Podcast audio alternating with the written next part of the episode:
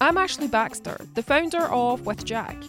And after so many years helping freelancers stay in business, I'm no stranger to the kinds of problems you face. But freelancing doesn't mean having to face these problems alone. In a lot of these situations, there is help available.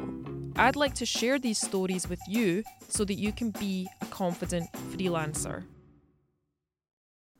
At With Jack, we have helped lots of freelancers navigate horrible, horrible situations from delivering projects late, which leads to claims of loss of income, to clients asking for extra work to be completed for free and then threatening legal action when the freelancer refuses.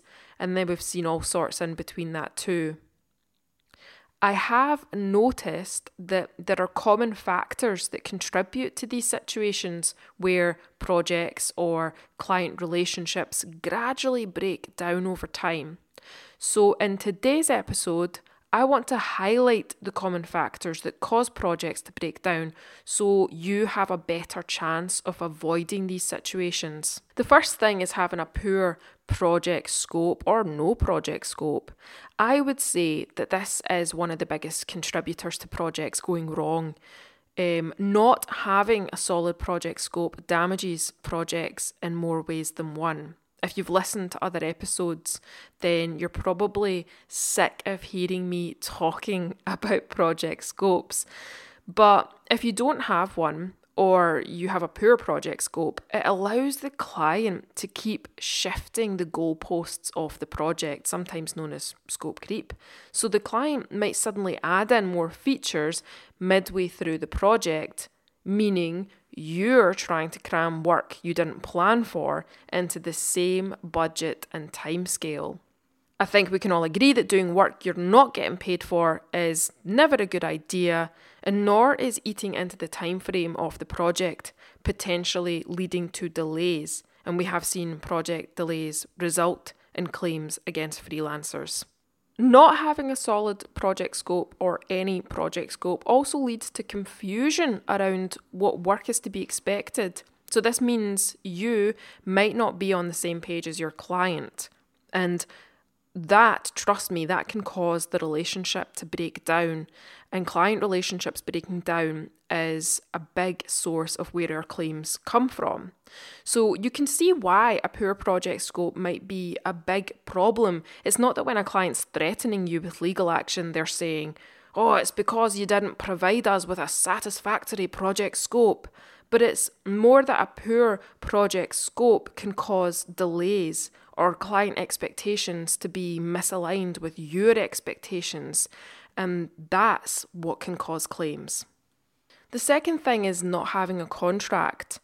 We have had claims where there is no contract in place, and Usually, people think they don't need a contract because they're doing work for a friend or an existing client or a distant family relationship. Basically, there's a connection uh, which means there's already an established relationship.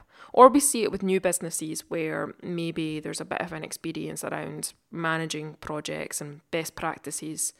But a lot of times, it's the projects that you least expect where the problems tend to arise. So that innocent viewpoint of, oh, I'm just building a website for a client I've been working with for seven years already and I've never had a problem with them is a false sense of security, and not having a contract can make it difficult to take control of a situation that does go wrong. A contract is incredibly valuable for laying the foundation of what is to be expected by both parties.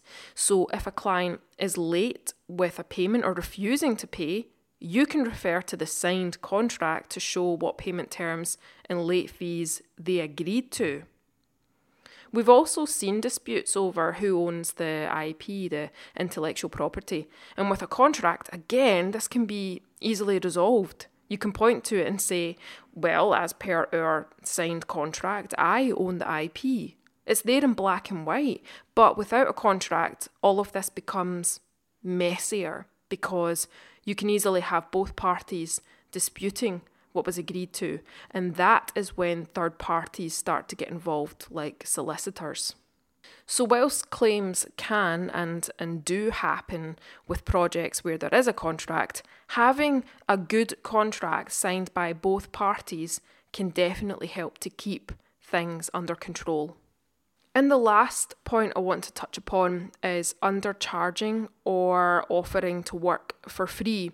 So, when problems arise in projects, I've noticed that some freelancers try to appease their client by throwing in freebies or offering discounts. You know, if there's any conflict during the project, whether the freelancer's at fault or not, a lot of freelancers want to go out of their way to keep their client happy. So, they butter them up with freebies or discounts. But when does that become a problem? Well, I personally believe, and I know this is a big generalization, but clients who want to haggle on price or work hard to get you to discount or for you to, to do extra work for free, they're usually pretty bad clients. And I am speaking from experience as an ex freelance photographer. My worst clients, the ones that always caused the most stress or I invested the most time into, they gave me headaches, they were always the clients that focused heavily on price and extracting as much as possible from me without compensating me accordingly. I do also believe that not having confidence in your pricing means some clients will try to take advantage. There are bad apples out there.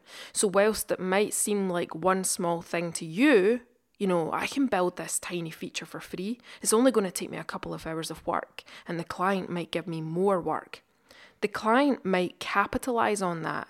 Oh, in that case, can you throw in this other thing too whilst you're at it? Or you didn't do it how we hoped. Can you go back and change this and change that? It grows arms and legs. We have seen this happen. And it gives them the impression that they can take advantage of you when you're discounting your services or offering to work for free. So be conscious that the prices you charge will determine what kind of clients you attract. And offering discounts or throwing things in for free can sometimes lead to clients taking advantage of you. And that can lead to a breakdown in client relationships. And you can see where this is going. That can lead to claims. Also, I believe you are worth what you charge. And you're probably worth more than what you charge. So don't get sucked into undercharging or working for free. Let's recap then.